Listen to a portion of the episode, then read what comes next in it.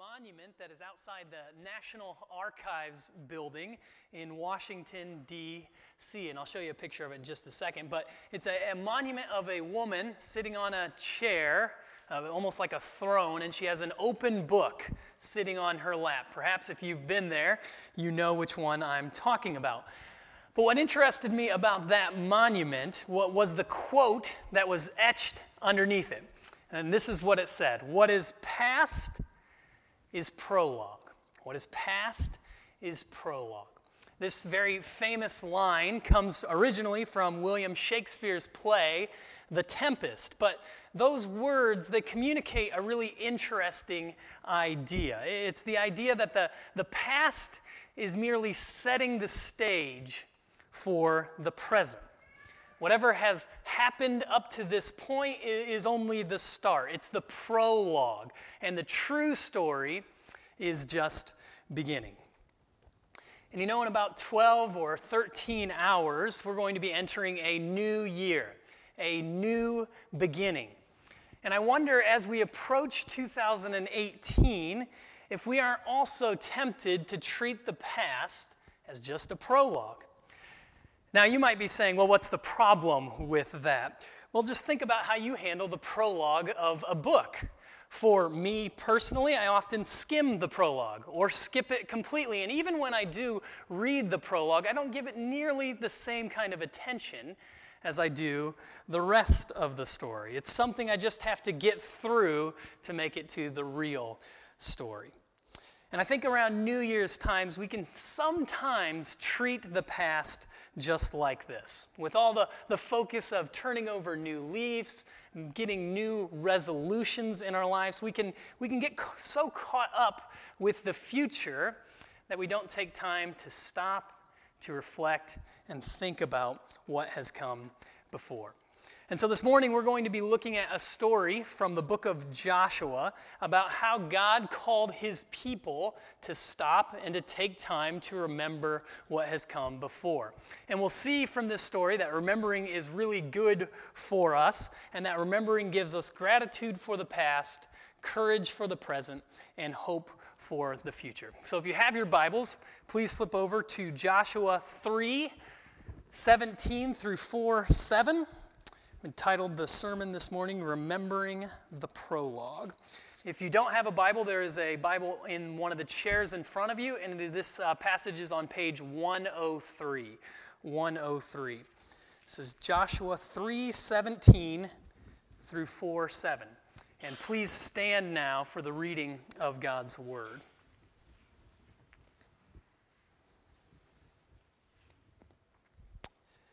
Now the priests bearing the ark of the covenant of the Lord stood firmly on dry ground in the midst of the Jordan, and all Israel was passing over on dry ground until all the nation finished passing over the Jordan. When all the nation had finished passing over the Jordan, the Lord said to Joshua, "Take 12 men from the people, from each tribe a man, and command them, saying, Take 12 stones from here, out of the midst of the Jordan, from the very place where the priest's feet stood firmly, and bring them over with you, and lay them down in the place where you lodge tonight."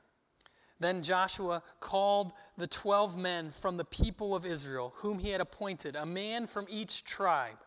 And Joshua said to them, "Pass on before the ark of the Lord your God into the midst of the Jordan, and take up each of you a stone upon his shoulder, according to the number of the tribes of the people of Israel, that this may be a sign among you.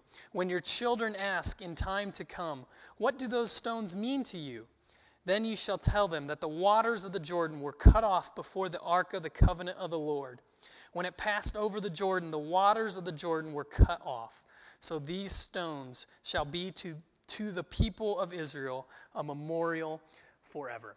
Let's pray.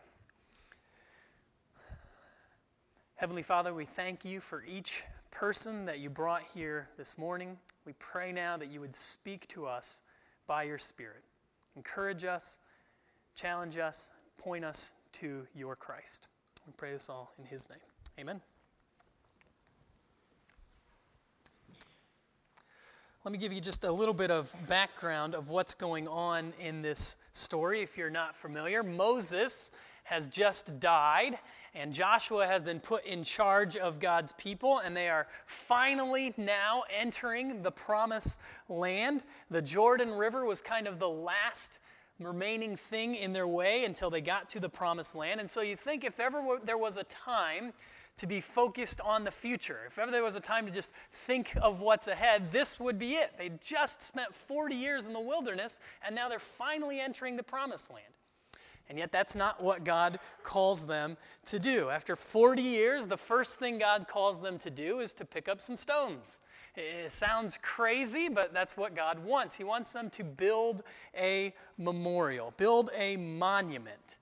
Now, typically, when someone puts up a monument, it's because either something really bad happened or something really good happened. So, for instance, we have monuments to remember what happened at Pearl Harbor. We also have monuments to remember what happened on 9/11. But there's the other kind of monuments, too. We have monuments for the Statue of Liberty and Abraham Lincoln or Mount Rushmore, things like that. Monuments are a way for people to remember the past, both the good parts of the past and the bad parts of the past.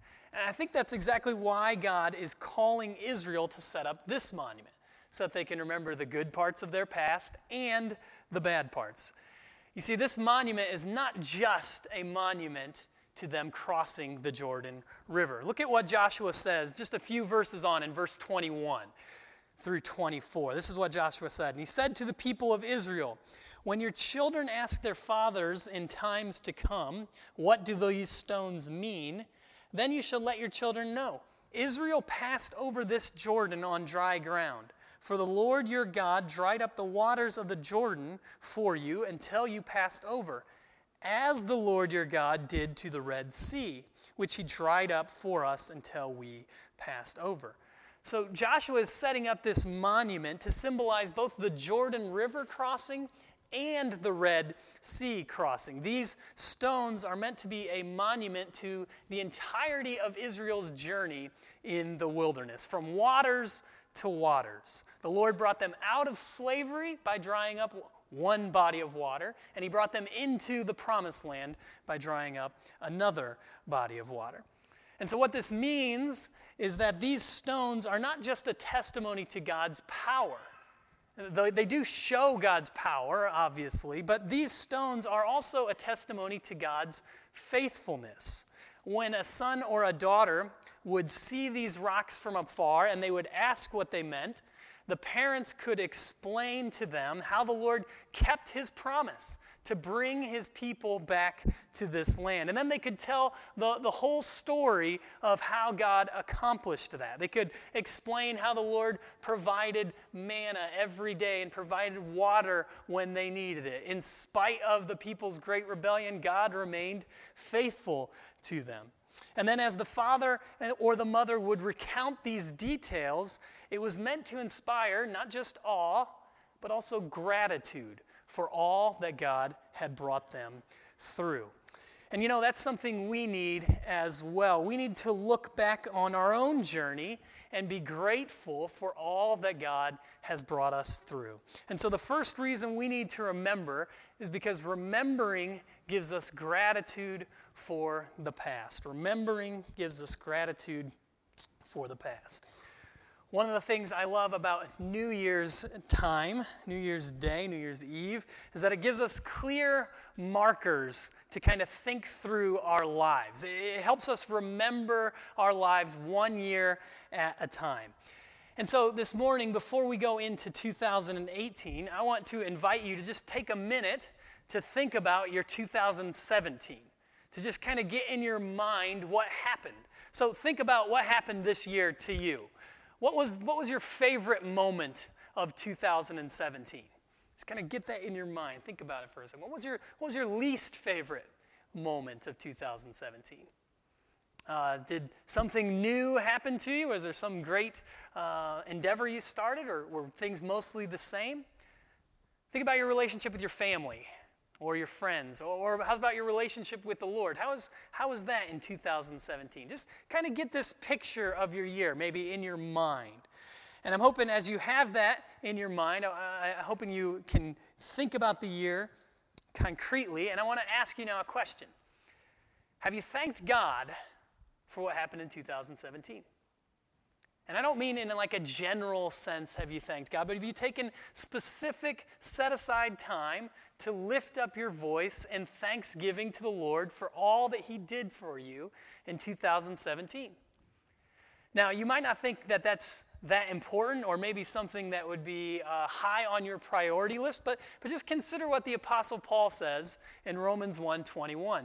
He says, although they knew God, they did not honor him as God or give thanks to him, and they became futile in their thinking, and their foolish hearts were darkened. In this section, Paul is describing the wickedness of mankind, and right near the top of the list is a lack of gratitude. A heart that does not give thanks to God is a major problem. It's one of the first signs that something's wrong in your life. It's one of the first things people do when they walk away from the Lord. They stop thanking him for what he's done for them. And this is exactly what happened to Israel as they were wandering in the desert. First, they just forgot who God was, what he had done. Then they started grumbling and complaining about their circumstances, and then eventually they rebelled against the Lord. Nancy Lee DeMoss, she talks about this in her book called Choosing Gratitude. If you've never read that, I'd highly encourage you to, called Choosing Gratitude.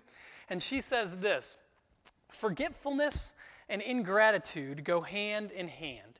Israel forgot to thank God for his deliverance, his faithfulness, his provision, his protection, and his miracles on their behalf. We must not do the same. We must never forget that he has delivered us from the domain of darkness and transferred us to the kingdom of his beloved Son. We must remember that he has faithfully met our needs and sustained us by his grace. So let's not let 2017 slip away without remembering all that God has done. There's still time. Even today, you might be able to find some time to get alone and just thank God. Think through your year and just thank him for what he's done this year. So the first reason we need to remember is because remembering gives us gratitude for the past. The second reason is because remembering gives us courage for the present. Remembering gives us courage for the present. Crossing the Jordan River was the last step of Israel's journey out of Egypt, but it was just the first step on their journey into the Promised Land. There was still much work that needed to be done. For one, there was still nations in the Promised Land. The Promised Land was not empty at the time. It was inhabited by 7 different nations that the book of Deuteronomy describes as more numerous and mightier than Israel. If you remember the story when the spies were sent up to look at the Promised Land, when they were sent up originally to go look at the Promised Land, most of the spies came back and were completely terrified of what they saw. They said the people in the Promised Land were like giants, and they lived in large fortified cities. And they thought if Israel goes up to war against these nations, they're going to be crushed like grasshoppers. So this next part of Israel's journey, it would likely be even more difficult than their first. And it would be a time that they would need great courage. And this was especially true for Joshua. If you remember, Joshua was one of those spies who went up to spy out the land. He saw firsthand just how mighty these nations were. And perhaps this is why Joshua is told 4 different times in the first chapter of this book to be strong and courageous. Joshua knew what he and the nation of Israel was up against. But Joshua knew something else as well. Joshua also knew that his Lord, his God, was much stronger than anything or anyone who would oppose them. Listen to what he says in verse 23 and 24. For the Lord your God dried up the waters of the Jordan for you until you passed over, as the Lord your God did to the Red Sea, which he dried up for us until we passed over, so that all the peoples of the earth may know that the hand of the Lord is mighty, that you may fear the Lord your God forever. These memorial stones from the Jordan River are meant to remind Israel of the mighty hand of the Lord. God has already used Israel to defeat and plunder Egypt. Egypt was the strongest kingdom in the world at that time. And so they were to remember that and think, what are these seven nations compared to Egypt? If Israel would just fear the Lord, then they would have nothing to be afraid of. And they could find courage in their present by remembering their past. I think the same is true for us today. We may not be going to war against other nations, but we are engaged in a battle. And there are powerful forces at work in this world which are doing everything possible to draw us away from the Lord, to make us afraid, and to make us forget. A theologian named Dale Ralph Davis, he says this: the greatest enemy of faith may be forgetfulness. Just as in marriage, the real threat may not be infidelity, but simply a slow process of forgetting and a gradual failure to remember the preciousness of the other person. All around us, we are being constantly bombarded with alternatives to Christ, things that are designed to make us forget the preciousness of knowing Jesus. And this year, I've kind of come to the conclusion that the greatest thing that any Christian can accomplish is making it to their end of their life, still clinging to Christ, still walking with Him, still seeing Him as the treasure He really is. So if you've made it now to the end of 2017 and you're still doing that, if you're still walking with the Lord, then praise God. That is something to be thankful for. But to make it to the end of your life, beyond 2018, we're going to need courage. Courage to fight all the things that are pulling us away from Him. And this kind of courage, as I said, is going to be built on remembering who God is and what He has done. And thankfully, just as God gave memorials to Israel to help them do that, He has also given memorials to us. Theologian Carl Trueman, he says this: we need constant reminders of who God is and what He has done if we are to stay on the straight and narrow. And that these are provided by the routines and rituals which God specifies in Scripture. For the Christian, under the terms of the New Testament age, these are the Word of God, read and preached and heard, and the sacraments. These things are given to remind us of who God is, and the neglect of them will only help to accelerate any proclivities towards forgetfulness that our instinctive rebellion of God encourages. We are a forgetful people. When I get home from driving somewhere, I put my keys down, and 5 minutes later, I can't remember where I put them. We forget things all the time. And it happens in our relationship with the Lord as well. It seems we are constantly forgetting all that He has done. I don't know if any of you have ever seen the movie 50 First Dates. It's kind of a silly movie. It stars Adam Sandler and Drew Barrymore. But the premise of the story is that this guy named Henry, he goes on a date with a girl named Lucy. But the problem is Lucy has severe amnesia. And so Lucy can never remember more than one day at a time. And so she never remembers going on this date or the many dates that would follow that her and Henry go on. And so that's kind of where you get the title 50 First Dates.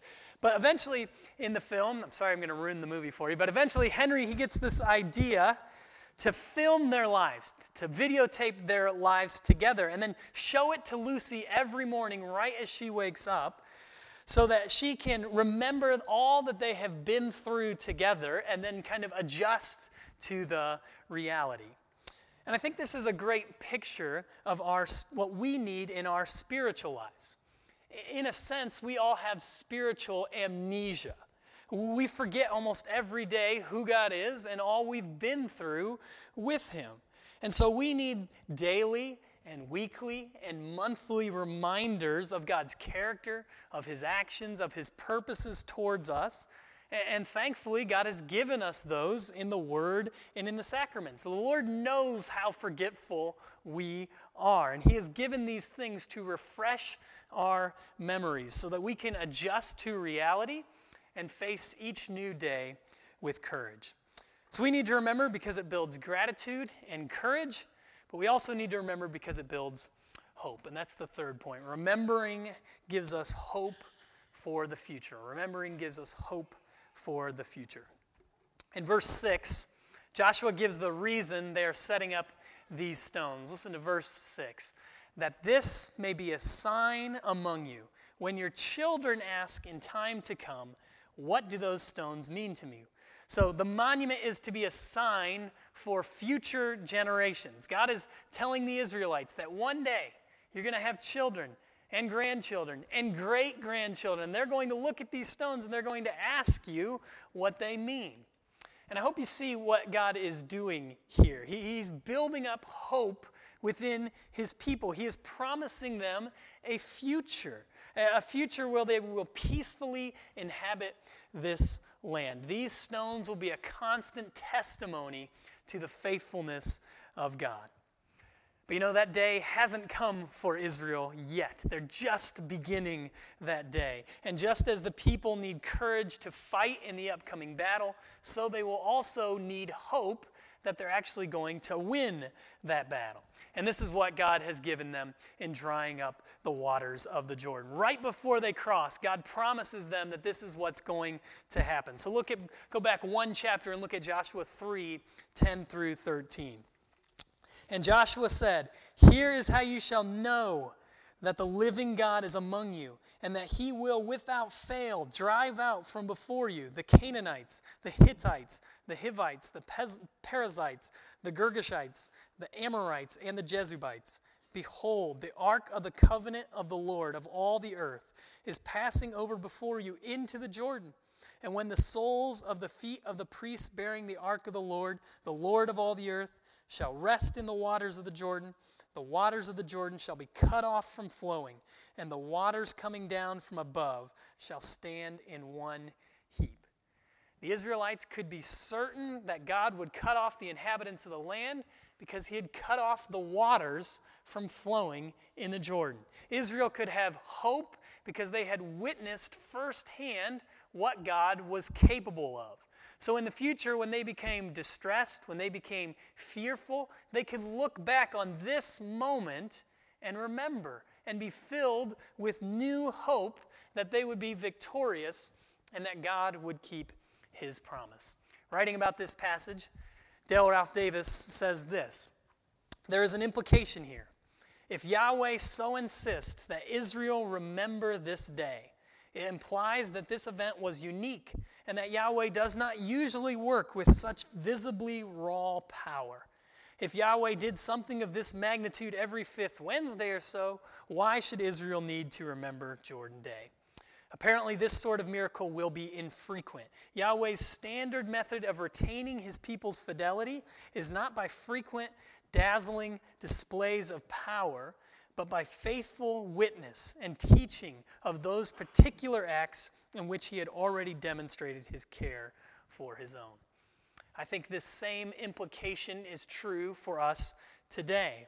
If you're at a discouraging point in your life this morning, instead of asking God to do something new, perhaps what you need to do is recall what He has already done. Just think about it for a second. Think about your life and your relationship with the Lord. What are the big moments that the Lord has brought you through in the past?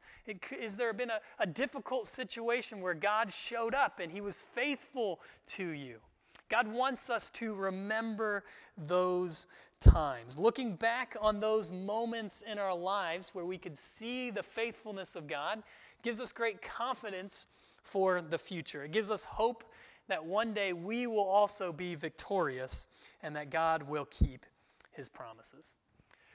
But you know, there's something even better that we can look back to find hope. If you're a Christian this morning, then your hope is not ultimately found in your experiences, as important as those are. Your hope is ultimately found in a person. As the hymn says, my hope is built on nothing less than Jesus' blood and righteousness. Jesus' death on the cross is the monument God has given you to look back on. When you remember Jesus being crucified in your place and for your sins, you will find hope. Not just for your circumstances to change in 2018, but for all eternity. Hope of a life unending, spent in the presence of God. But not everyone has that hope. For the non-believer, the past is prologue until it isn't. If there's nothing after death when you die, then the story is over. There will be no more new years. There will be no more new anything. The past is all that there will be. But for the believer, the past, in a sense, really is a prologue. Yes, God calls us to remember the past, to not forget it, to thank Him for it, to find courage in it, to have hope because of the past. But when we die, our story really is just beginning. Evangelist D.L. Moody, he once said it this way. Someday you will read in the papers that D.L. Moody of East Northfield is dead. Don't you believe a word of it. At that moment, I shall be more alive than I am now. I shall only have gone up higher, out of this old clay tenement into a house that is immortal, a body that death cannot touch, that sin cannot taint, a body fashioned like unto His glorious body. Christian, this is your hope in 2017 and in 2018 and forever.